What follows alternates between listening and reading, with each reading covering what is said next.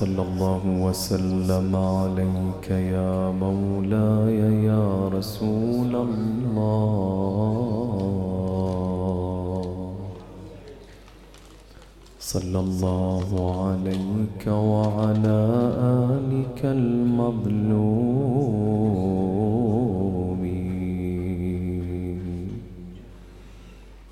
صلى الله وسلم عليك يا مولاي وابن مولاي يا أبا عبد الله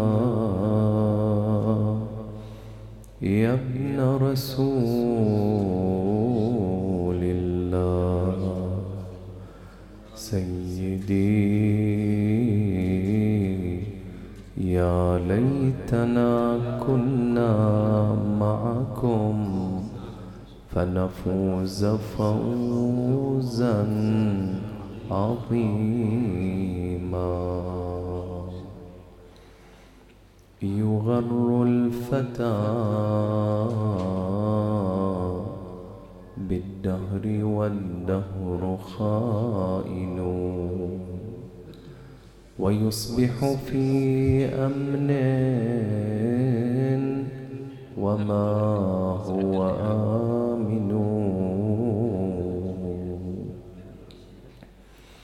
ويحكم أس الدار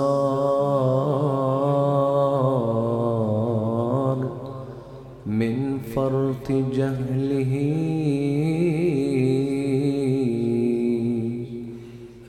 وما نفعه من داره وهو ضاعن.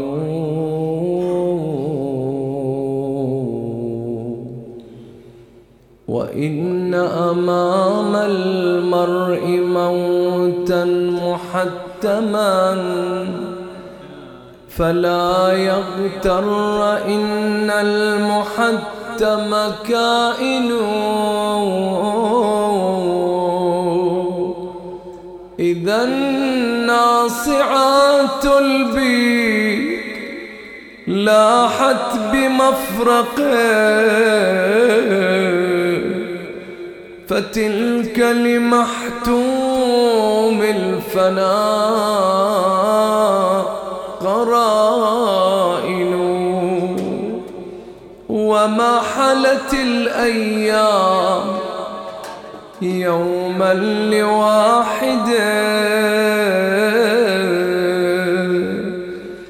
وهل كيف يحلو ماؤها وهو آجن ستحملنا والموت غاية قصدها. هجان الليالي للمطايا الهجائن. سل الدار عن تلك الملوك التي مضى. فأين مبانيها؟ وأين المساكن؟ وسأل عن بني الزهراء موطن عزهم وسل عن بني الزهراء موطن عزهم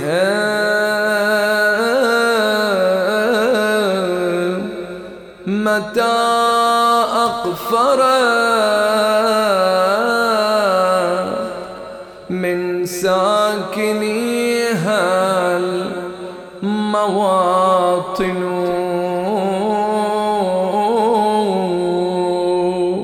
أقفر بخروج الحسين. وآل الحسين كأني بالزهرات تنادي تبكي على أولادها. أنا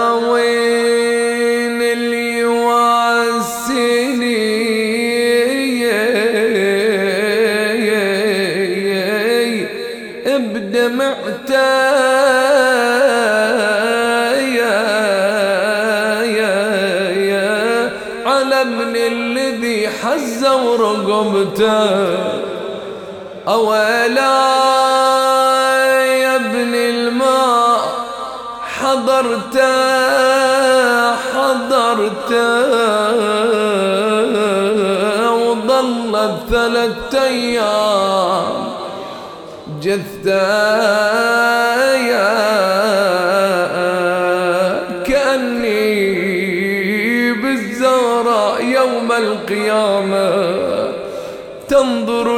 الحزن جث برا بلا راس تخاطب بنايا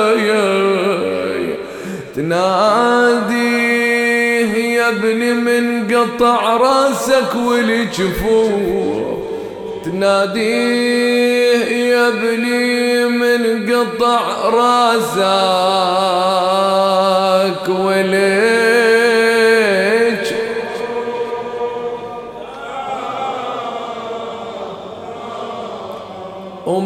كسر ضلوعك يا عقلي براض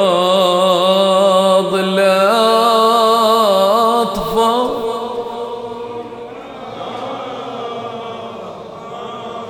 ومن قطع وصالك ومن قطع وصالك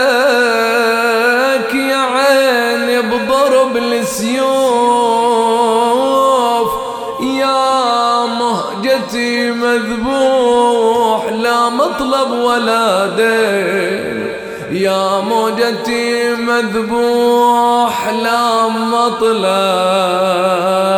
ولا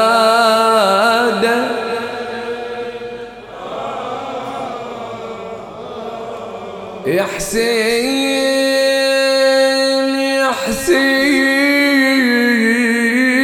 قل لي من قطع بالسيف نحرا ولت أم تخاطب ولدها بلسان الحق. ساعد الله قلب الزهراء. كأني بيا وعينها عبرا تخاطب الحسين. يا حسين قل لي من قطع بالسيف.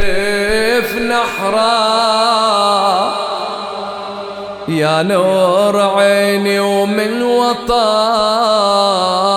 بالخيل صدرة. يا حسين قل لي من قطع بالسيف نحرا يا نور عيني ومن وطا بالخيل صدرة. ومن سل بيتامك وياه حرق خدرة. وياه الذي شتت بنات شمال ويمين ولكن الأمر لله ولا حول ولا قوة إلا بالله. العلي العظيم. إنا لله وإنا إليه راجعون. قال الله تعالى بسم الله الرحمن الرحيم. يا أيها الذين آمنوا اتقوا الله حق تقاته ولا تموتن إلا وأنتم مسلمون. آمنا بالله. صدق الله العلي العظيم. بعد إجازة المشايخ الأعزاء. مساكم الله بالخير. أعذرونا ما التفتنا لكم في الدخول. بارك الله فيكم. صلوا على محمد وآل محمد. اللهم صل على محمد. اللهم صل على محمد وآل محمد. اللهم صل على محمد. من أهم القضايا في القرآن الكريم التي تكثرت الآيات وتكثرت النصوص والروايات في مقام التأكيد عليها قضية الثبات على الدين والعقيدة.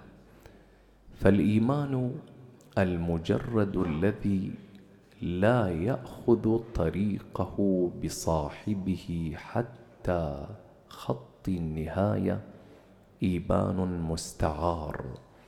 بل أراد الله تعالى للعبد أن يعيش حقيقة الإيمان في جميع منعطفات الحياة حتى اللحظة الأخيرة من وجوده.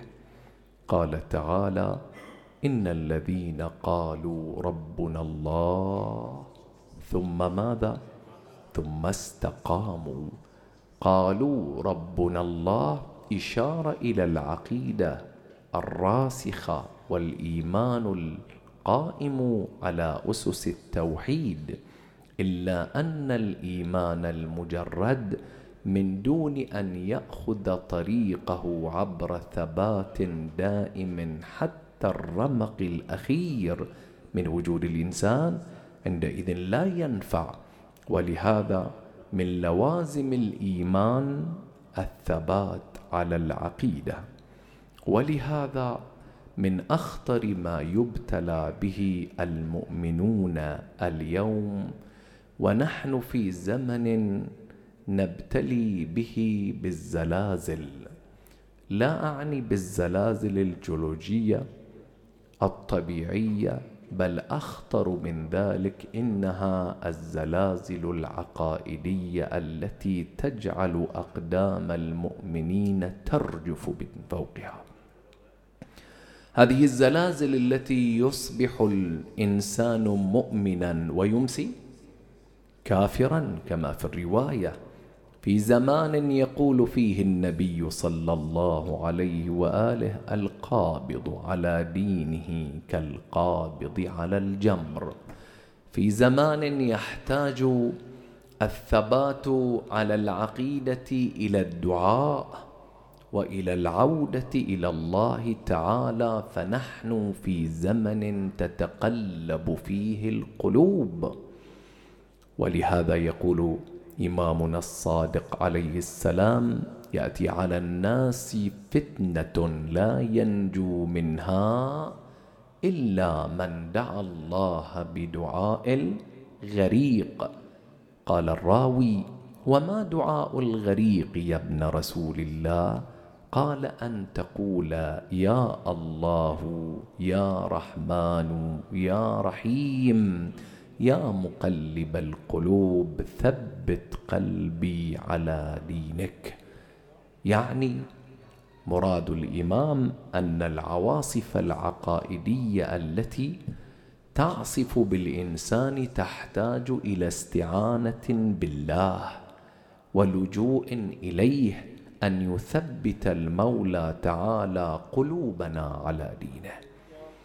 انطلاقا من هذه المقدمة فإن وجود ظاهرة تسمى بظاهرة الانحراف السلوكي والعقدي تعتبر ظاهرة جديرة بالدراسة والتأمل. عندما نسمع هنا وهناك أن شابا أو فتاه أو رجلا تخلى عن قيم دين الله تعالى والتحق بركب الملحدين والضالين فإن هذا من دواعي الدراسة والتأمل. ما هي الأسباب؟ التي تجعل من الإنسان ينحرف عن مسيرة التوحيد والعقيدة ويموت كافرا منكرا لوجود الله عز وجل. لماذا تعصف الشبهات بعقول أبنائنا وبناتنا؟ لماذا تختطف العقول عن خط الإيمان والتوحيد ما هي الأسباب؟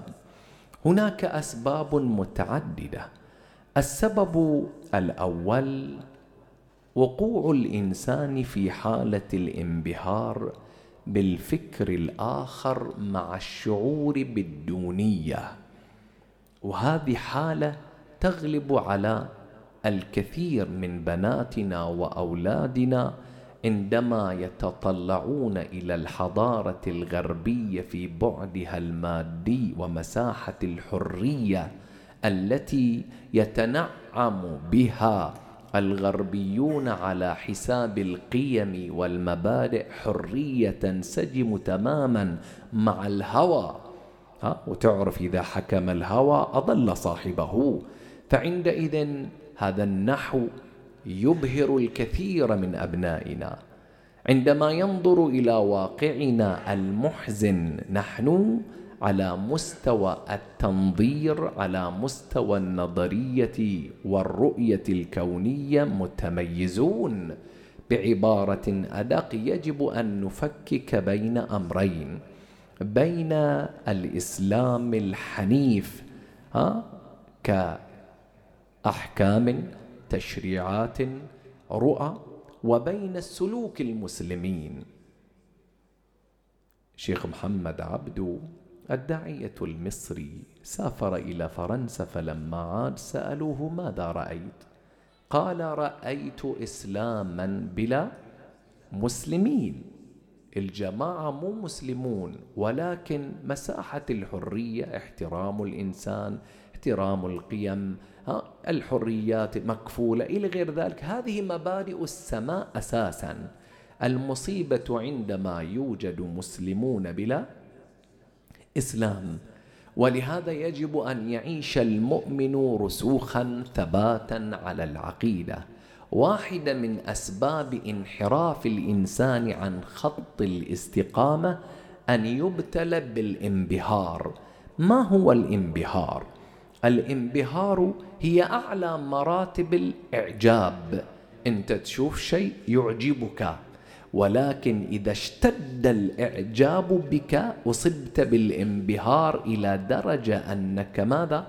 بصرك يعمى فلا ترى شيئا إلا ما رأيت من هنا عندما ينبهر البعض بالحضارة الفكرية أو النظريات الأخرى حتما سيكون ضحية الانحراف.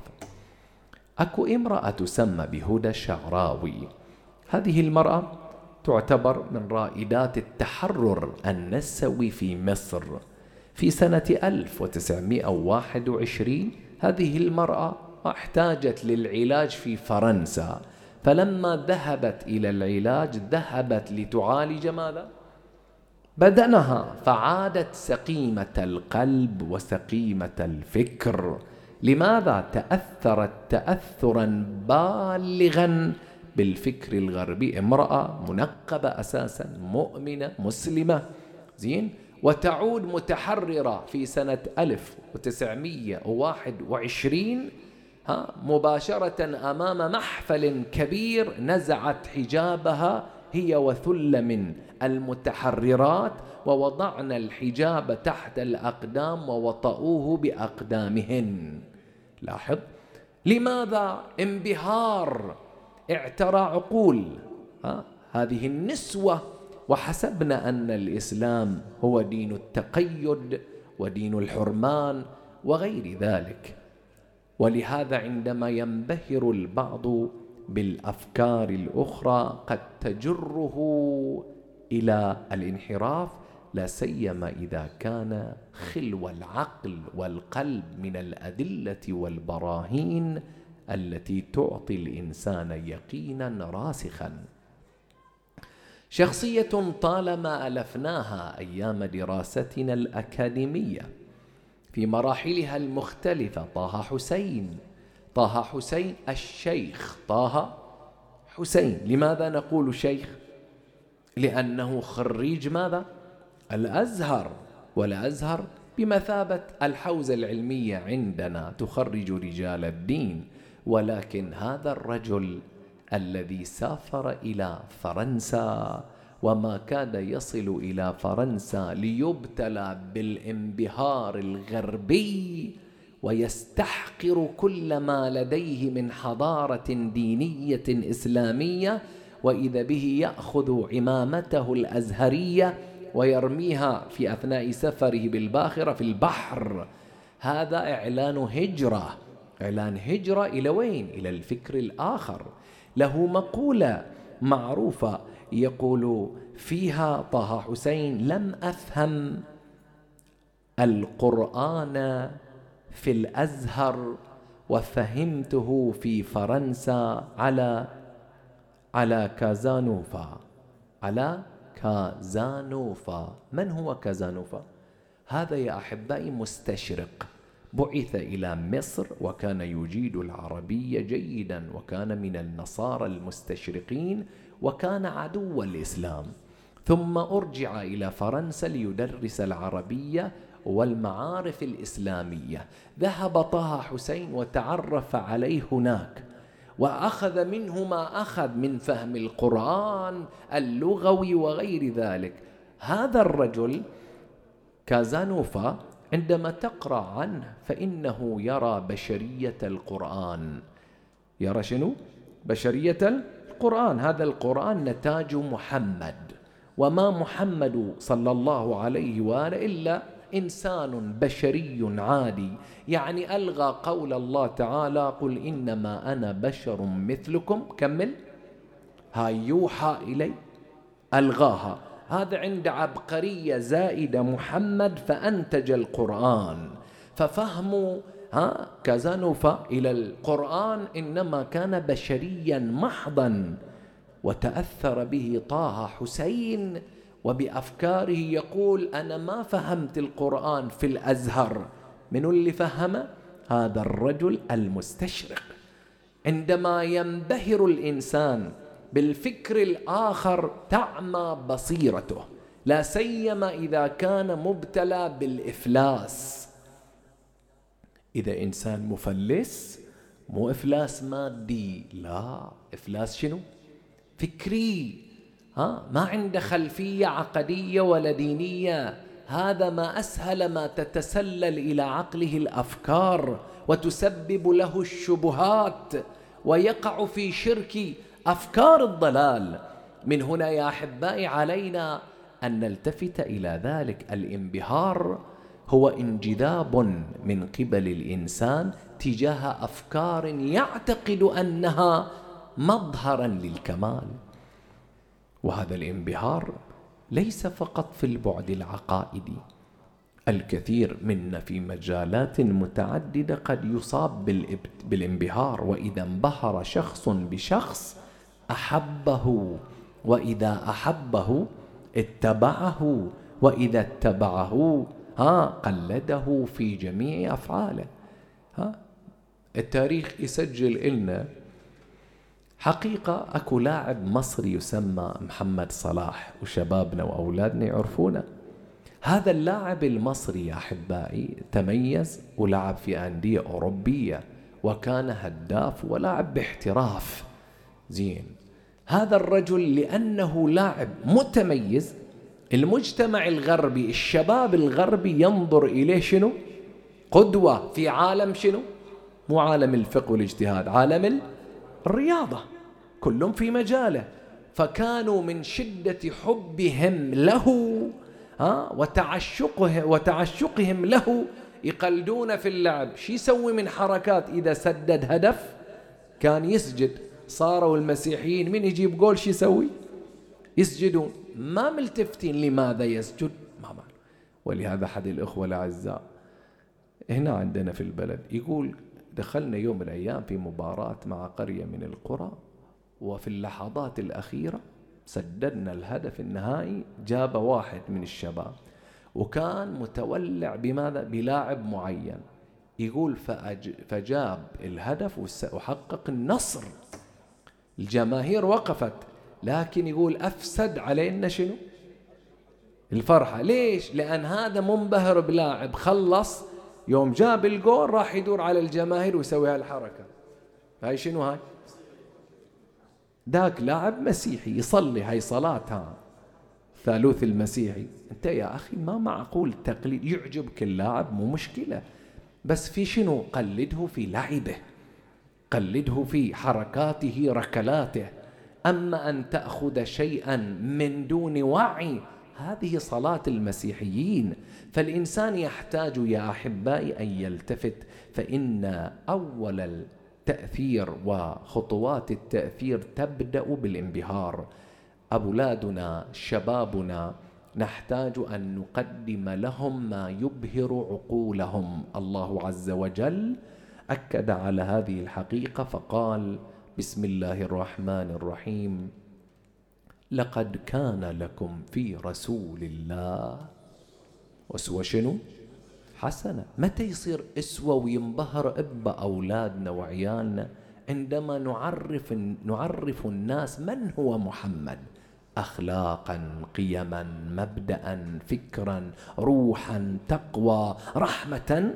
إذا قدم النبي إلى الناس انبهر الناس برسول الله صلى الله عليه وآله. لما تسمع بأن ها فلان من الغربيين من الفنانين يرسم لك آه رسومات كاريكاتورية مثلا ويهين النبي ونساء النبي وغير ذلك. هذا مسكين. هذا الإنسان شنو؟ مسكين. لماذا؟ لأنه ما عرف رسول الله صلى الله عليه وآله بالشكل الصحيح. وإلا فجاذبية النبي صلى الله عليه وآله لا تقاوم. ودعاوى المستشرقين من أن الكثر ممن دخل الإسلام بحد السيف دعاوى زائفة فالنبي له جاذبية لا تقاوم. الكثير دخل الإسلام لخلق النبي لفضائل النبي لحلم النبي الصادق الأمين في زمن يقول الله فيهم وإن كانوا من قبل لفي ضلال مبين. السبب الثاني من أسباب الانحراف الفكري انعدام المناعة الفكرية. معرفتنا بالله تبارك وتعالى تحديدا تمر بمراحل متعددة. أولها المعرفة التقليدية وثانيها المعرفة العقلية وثالثها المعرفة القلبية. من المؤسف يا أحبائي أن يتقدم الإنسان عمرا ويتأخر معرفة. الإنسان أول ما تبدأ علاقته بالله علاقه تقليديه محضة.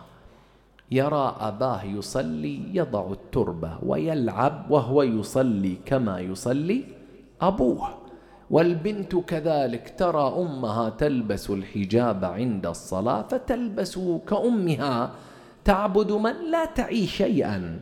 وتبدأ عملية العبادة والتعظيم والتقديس تقليدا بل يتكسب كل واحد منا الإسلام والإيمان بالتبعية لا بالجدارة. الآن أي واحد من الآباء اللي رزقوا أولاد من يودي زوجته المستشفى يدخلوها للولادة هو يروح المكتب يملي شنو؟ أوراق. واحدة من الأوراق الديانة على طول يقول شنو؟ مسلم هذا قبل ما يطلع من بطن أمه عاطينا شنو؟ الإسلام. الإسلام عندنا بالتبعية. ها؟ والولد يتبع أشرف الأبوين. فيتكسب الإسلام تبعية قبل ولادته. هاي المعرفة القشرية يجب أن تترقى لتتحول من معرفة تقليدية مذمومة. المعرفة التقليدية مذمومة إذا ها نضج الإنسان ولا زال يعيشها. أما أطفالنا الصغار وهم يقلدون هذه معرفة ممدوحة بالنسبة للطفل الصغير. المعيب ها المعرفة تمر بمراحل ثلاثة. أولا التقليد ومن يبدأ الإنسان تتوقد مراكز الفكر عنده والوعي يبدأ هذا الإنسان بعد النضج العقلي يحضر المحاضرات ويستمع الدروس ويحضر عند المتخصصين فعندئذ تتحول معرفته بالأسس العقديه بالدليل والبرهان. هاي معرفة عقلية عندئذ يكون قادر على البرهنه على إثبات وجود الله قادر على نقض الفكر الإلحادي الذي ينكر وجود الله يعيش الاطمئنان العقلي عبر دليل وبرهان هاي معرفة عقلية وبعد ذلك تصل إلى المعرفة القلبية من السكينة والإطمئنان الراسخ وين العيب؟ العيب أن يتقدم العمر بالإنسان فيصل إلى الأربعين والخمسين ولا زال يحمل في جعبته معرفة شنو؟ تقليدية لحين اللي تكسب من أبيه وأمه هو الحاكم عليه. لا حضر محاضرة ولا تعلم مسألة ولا أصبح قادرا على أن يقيم دليلا عقليا فلسفيا على عقيدته. هاي المعرفة مذمومة. الإنسان لما يكبر عند معرفة سطحية ولعلي في بعض المحاضرات السابقة أشرت إلى هذا النحو. عندما دعي رجلان مغفلان إلى مأدبة طعام فلما أكلا حتى شبعا تمددا وأخذ كل واحد يمسح على شنو؟ على بطنه. هذولين يدرون إن المنعم الرازق منو؟ اسأل ولدي الصغير بابا من يعطيك؟ يقول الله حتى الجاهل يعرف. لكن دولين شبوا وكبروا ها وشابت شعورهم وهم بمعرفتهم التقليدية. شبع الأول وانسدح وظل يمسح على بطنه وهو يقول أغناك الله يا ربي. شوفوا الآن شوف مظاهر الشكر كيف. أغناك الله يا ربي وكأن الله تعالى يعترضه الفقر. اغضب صاحبه ضرب ضربة قال لي قبحك الله. إن الله غني. ادعو له بطول العمر. قول الله يطول عمره. هذا بكاحلة شنو؟ هذا عماها بالمرة بعد. هذولين أرادوا أن يشكروا الخالق. ها شكرا يليق به فشكروه شكر المخلوق. فعوضا من أن يحسنوا. إيش سووا؟ أساءوا. تعرف السبب شنو؟ لأن معرفتهم تقليدية. للتو ما طوروا من مدركاتهم العقلية. وهذه هي مشكلة أبنائنا وبناتنا ورجالنا ونسائنا. أنتم تعلمون أيها الأحبة أن الإنسان يمر بحركتين على مستوى البعد الفكري. علاقته مع الأسس العقدية أصول الدين وعلاقته مع الأحكام الشرعية. وبإجماع الفقهاء والطائفة إلا ما شد. قليل أن المسائل العقدية لا يجوز التقليد فيها ويتوجب على المكلف أن يجتهد وأن يقيم الدليل والبرهان. المسائل العقدية من التوحيد بدءا بالتوحيد وانتهاء بالمعاد. هذه لا يقلد فيها فقيه. تقول والله أنا اقلد الفقيه الفلاني في وحدانية الله. طيب باكر غير رايه تقلد الفقيه الفلاني في أمور المعاد وغير رايه بعد. هذه المسائل يجب أن يقرأ المؤمن فيها. وإن رجع إلى أهل الاختصاص من باب الرجوع لأهل الخبرة لكن لتسكن نفسه ويطمئن قلبه. أما المسائل الشرعية باب ها؟ الأحكام الشرعية بدءا بالتقليد وانتهاء بالحدود أحكام الوضوء والصيام والطهارة وغير ذلك. فهذه ها ينبغي للمؤمن أن يقلد. لا بد أن يقلد. ما يريد يقلد يروح يصير فقيه. ما يقدر يصير فقيه يصير محتاط. ولأن التقليد عفوا ولأن الاجتهاد والاحتياط متعسر على الكثير. فتعين علينا ماذا؟ أن نكون من المقلدين. وعندئذ قلد في مسائل الحلال والحرام. أما في العقيدة معيب أن يصل بعض شبابنا إلى العشرين أو أكثر من ذلك وهو لا يملك خبرة ولا دراية بعقيدته. لماذا يقول الإمام؟ الصادق عليه السلام بادروا أولادكم بالحديث قبل أن تسبقكم إليهم المرجئة. ليش؟ يعني كون المناعة العقائدية أنت بحاجة إذا أردنا أن نقاوم الانحراف والإلحاد والضلال لابد أن نعلم أن هناك مد يعمل في الليل والنهار. ها ملايين الدولارات تقدم من أجل ماذا؟ الوقيعة بعقول أبنائنا وبناتنا. طيب إحنا شنو دورنا؟ رواية رائعة أن الإمام الباقر عليه أفضل الصلاة والسلام التفت إلى ولده الصادق عليه السلام فقال له لحظة رحيله يا جعفر أوصيك بأصحابي خيرا. الله الله بالشيعة. فقال الإمام الصادق عليه السلام جعلت فداك والله الإمام يقسم لأجعلنهم والرجل منهم يكون في المصر فلا يسأل أحدا. يعني شنو ما يسأل؟ ما يحتاج يعني عنده اكتفاء شنو؟ علمي عنده اكتفاء ذاتي ما يحتاج يلجأ إلى أحد. يعني الشيعي يحتاج إلى بناء عقائدي متقدم في فهمه في عقيدته. ولهذا لا تعجب لما اللحظة التي يجسد فيها الإمام الصادق عليه السلام مساحة واسعة من الرحمة بشيعته في نفس اللحظة يظهر بمظهر القسوة يقول ليت السياط على منو؟ على رؤوس أصحابي حتى يتفقهوا في الدين. أكرم عضو عند الإنسان راسه حتى البهيمة منهي شرعا أن تضربها على رأسها. ليش إذا يقول الإمام يتمنى أن الشيعة يضربون بالسياط على وين؟ على أكرم مواضعهم. ليش؟ لبيان خطورة العلم وأهمية التفقه في الدين. حتى يتفقهوا في الدين. تريد مجتمع يعيش المناعة. ليش الدولة آه أقامت الدنيا ولم تقعدها. الدولة أيام كورونا وضيقوا على الناس. تدخل مجمع أول شنو؟ خذ التطعيم. بتدخل مستشفى تطعيم تطعيم تطعيم. طيب والنتيجة؟ النتيجة إذا وجدت المناعة الصحية فإن الناس أقل عرضة للإصابة بالأمراض. طبيا هكذا. أيضا في عالم المخالطة مع الأمراض الفكرية والروحية نحتاج إلى مناعة من سنخها أي مناعة عقائدية فكرية. تتخيل أولادنا يعيشون محاضرة الأمس إذا التفت إليها الأحبة؟ أشرت إلى نقطة مهمة عندما مر النبي صلى الله عليه وآله على أطفال يلعبون. ألم نقل هذا البارحة؟ فنظر إليهم فقال ويل لأطفال آخر الزمان من آبائهم قيل يا رسول الله من آبائهم المشركين؟ قال من آبائهم المؤمنين. السبب قال لا يعلمونهم شيئا من الفرائض.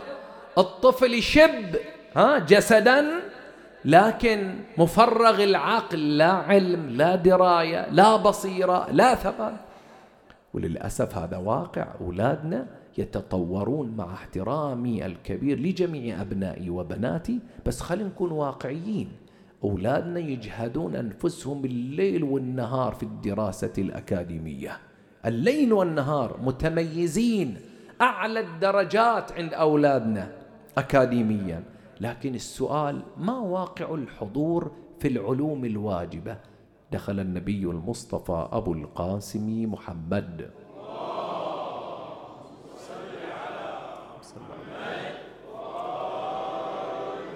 دخل إلى المسجد فرأى قوما يحفون برجل فقال من هذا؟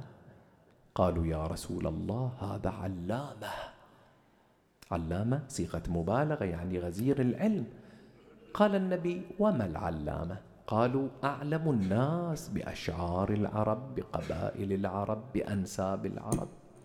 فقال النبي صلى الله عليه وآله هذا علم. لاحظوا النبي منصف يقر هذا علم لكن لا يضر من جهله ولا ينفع من علمه. إذا صار لزاما على رسول الله صلى الله عليه وآله أن يبين للأمة العلم الذي يضر من جهله وينفع من علمه. فقال وإنما العلم ثلاثة آية محكمة وفريضة عادلة وسنة قائمة وما خلاهن فضل آية محكمة علم معرفة الله الذي يقوم على الأدلة والبراهين المحكمة. فريضة عادلة علم الأخلاق المتكفل بتزكية النفس قد أفلح من زكاها وقد خاب من دساها. سنة قائمة علم الحلال والحرام والمتكفل به علم الفقه. هذه العلوم النبي يقول تضر من جهلها وتنفع من علمها.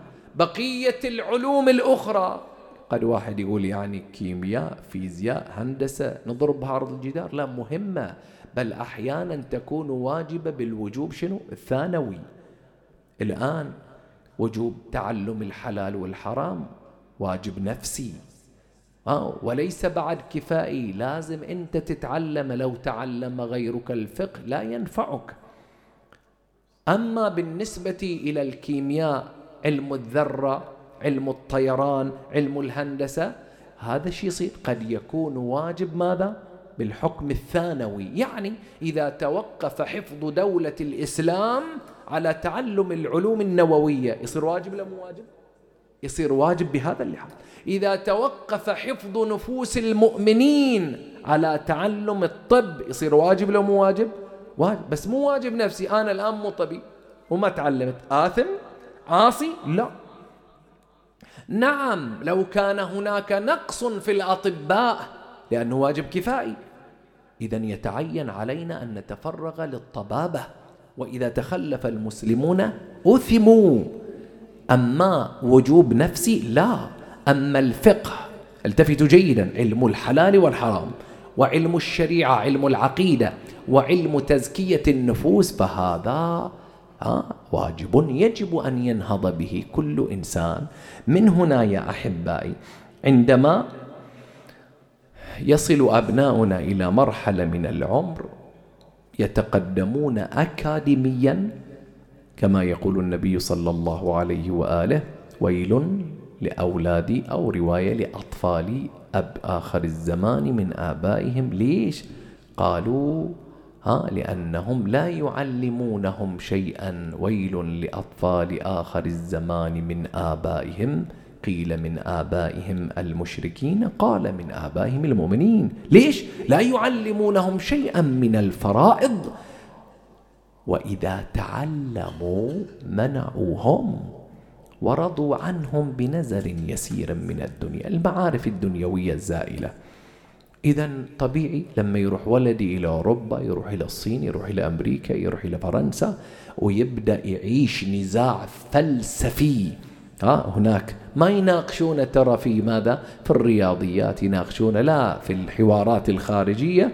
في الأسس الفلسفية الرؤية الكونية للإسلام الرؤية الكونية لعقيدتك. فإذا كان بعض أولادنا صفر ما عنده أو معرفة ضعيفة فهو بين خيارين. إما أن ينسحب حفاظا على نفسه أو ينخرط في النقاش وهو مفلس فيسحق ويهزم فيشعر بالدونية ويشعر بماذا؟ بالانبهار أمام ما يقدمه الآخر.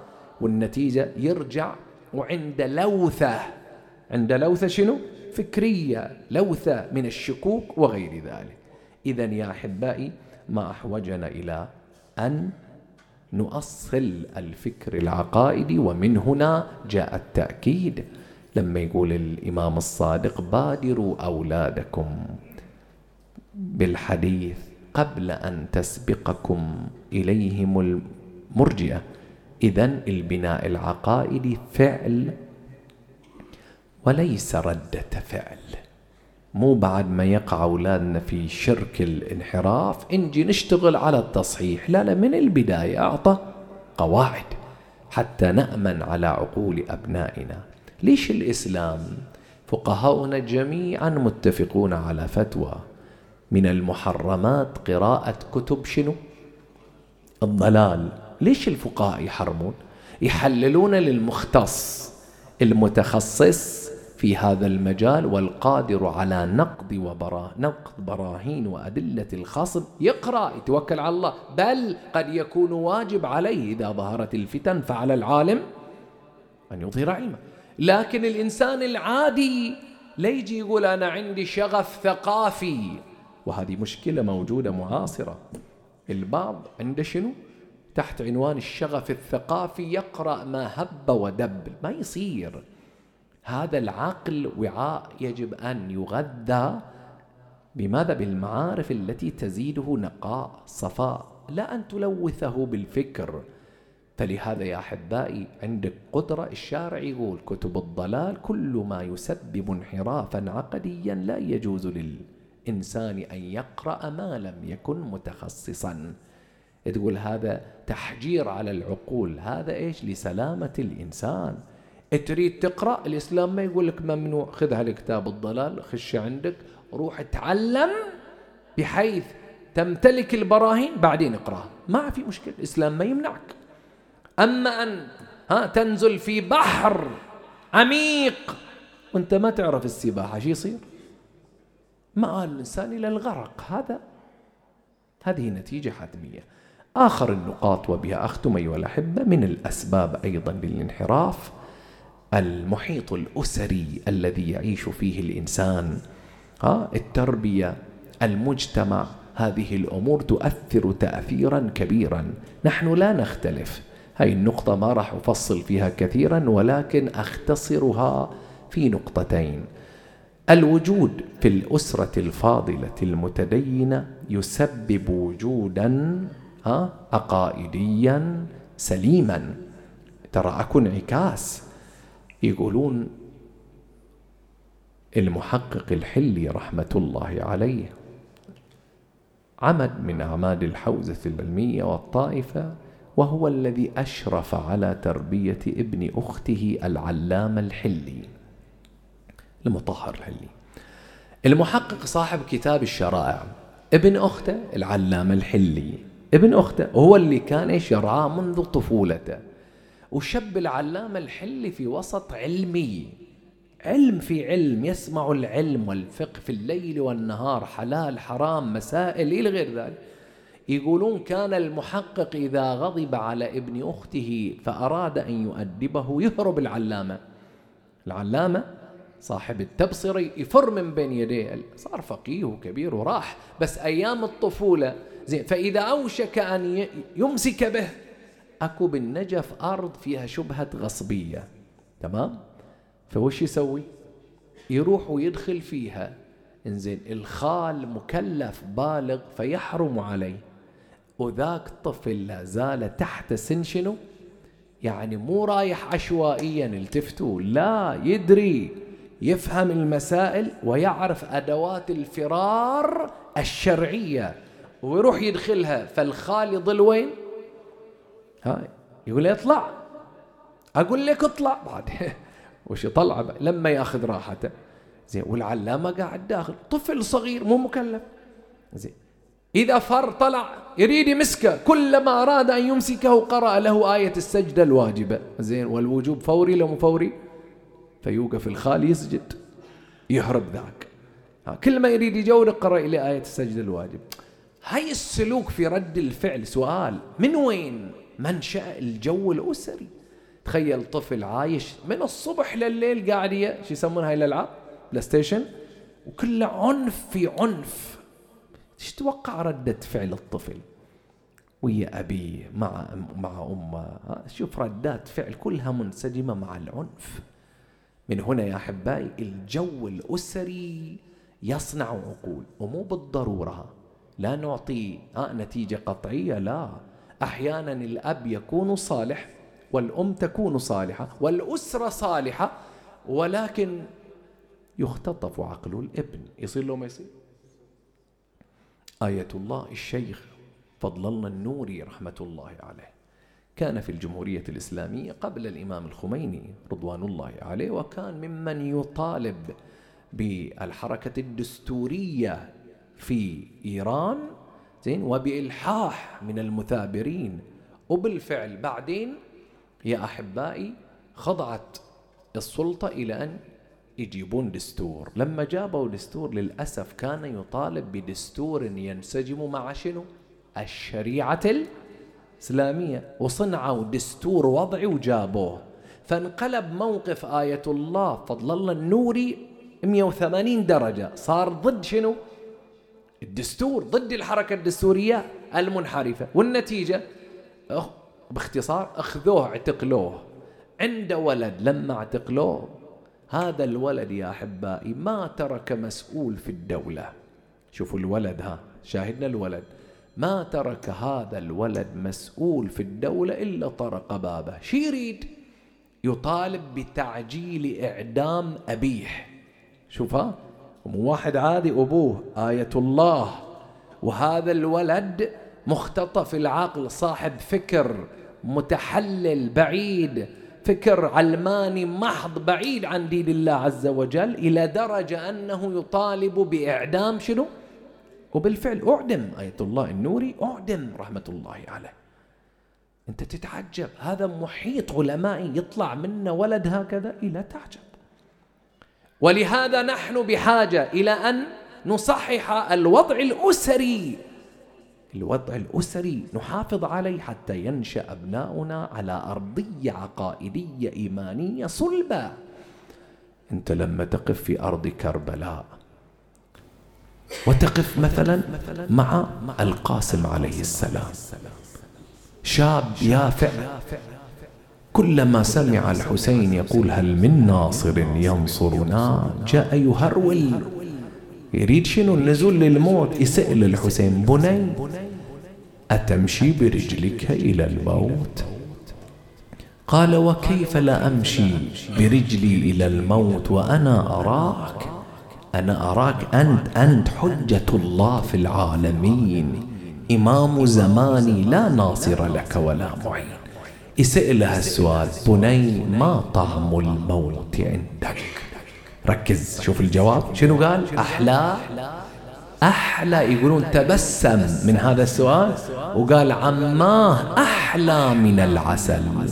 لا تتعجب لأن هذا تربية رجل يقول إني لا أرى الموت إلا سعادة. ها؟ هذا هو المربي. تعال إلى علي الأكبر. علي الأكبر الذي يقول أبتا لا نبالي وقع الموت علينا. أو وقعنا علي أم وقعنا علي؟ ما يفرق. ليش؟ هذولين تربية خالصة على أسس عقائدية. لا تتزلزل أقدامهم. ولهذا علي الأكبر جمع الخلق والخلق. وهذا النموذج الأكمل للأبناء. الذين يقول فيهم رسول الله صلى الله عليه وآله الولد الصالح ماذا؟ ريحانة من رياحين الجنة. تشوفه الولد الصالح الملتزم التقي البار بوالديه إذا رآه أبواه دخل السرور في القلب يدخل السرور في قلبهما. لكن الإمام الحسين ساعد الله قلبه. إذا طال علي الأكبر انشرح قلبه. لكن لما رآه على بوغاء كربلاء شوف هذا الولد التربية المثالية وإذا به يبضع إربا إربا. ويأتي إليه الحسين. ما أن وصل إليه الحسين ماذا قال ولدي علي؟ ثلاث مرات نداء من القلب. ولدي علي. ولدي علي. ولدي علي قتلوا ومن شرب الماء منعوا. وما عرفوا من جدك. وأبوك تقول الرواية من كشفت الغبراء إلا وصدر الحسين على صدر الأكبايا. وخده على خد ولده وهو يقول بني على الدنيا بعدك العفا. بطل علي الأكبر ونينا وفتح العين. ونادى وصلني بعجايا للخيم يحس. بالعجل وصلني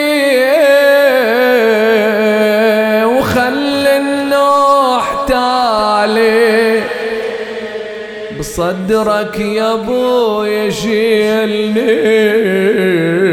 وجمع وصالي. ويم العليل ودعا وينظر احوال حتى تجيني الوالدة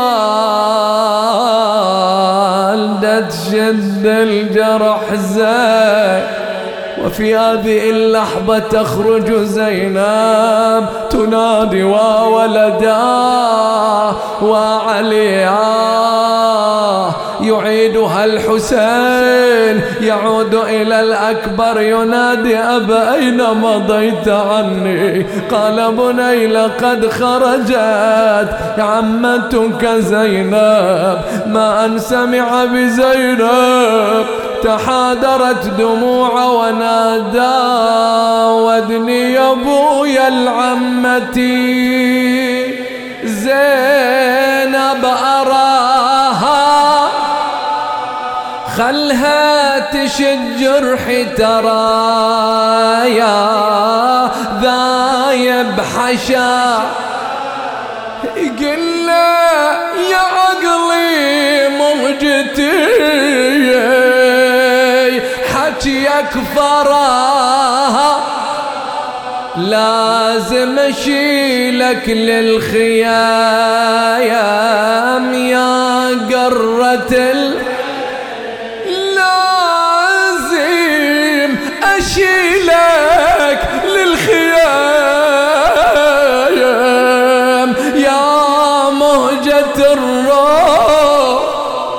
عن جثتي عن جثتك يا صبيعي. وين نار؟ ولو قلت لما اقضل علي بالشمس مطرح لازم تقلي جايان جبت الولد يحسن تبكي العيون. أسأل لآل محمد يا الله. اللهم تقبل منا اليسير وأنتم شاهدون اللهم تقبل منا اليسير واعف عنا الكثير لا تدع لنا في مقامنا. هذا ذنبا إلا غفرته ولا عيبا إلا سترته.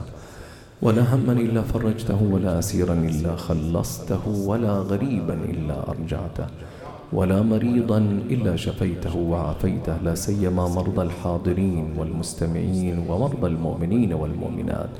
ثلاث مرات الآية الشريفة بنية الشفاء لجميع مرضى المؤمنين والمؤمنات.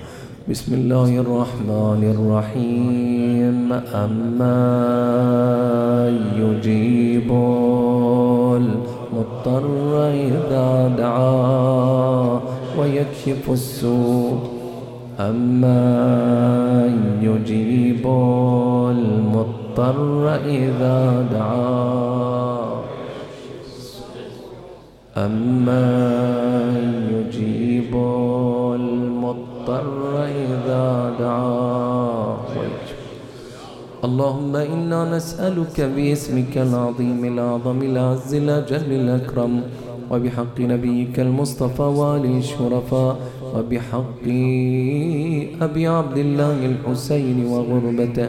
صل على محمد وآل محمد ومن على جميع مرضى المؤمنين والمؤمنات بالشفاء والعافية. لا سيما مرضى الحاضرين والمقصودين.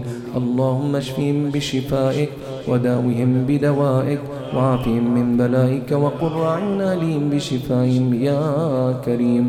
والفاتحة لموتانا وموتى الحاضرين والمؤسسين والمستمعين ومن مات على الإيمان. ومن مات على الإيمان ولا سيما من اجتمعنا لأجلهما وسببهما. اللهم ارحمهما برحمتك وأسكنهما الفسيح من جنتك واحشرهما في زمرة محمد وآل الطاهرين. وعندك نحتسبهما يا رب العالمين. إلى روحيهما وأرواح موتى المؤمنين والمؤمنات. ولا سيما الشهداء الأبرار والعلماء الأخيار. نهدي للجميع ثواب سورة الفاتحة مع الصلوات.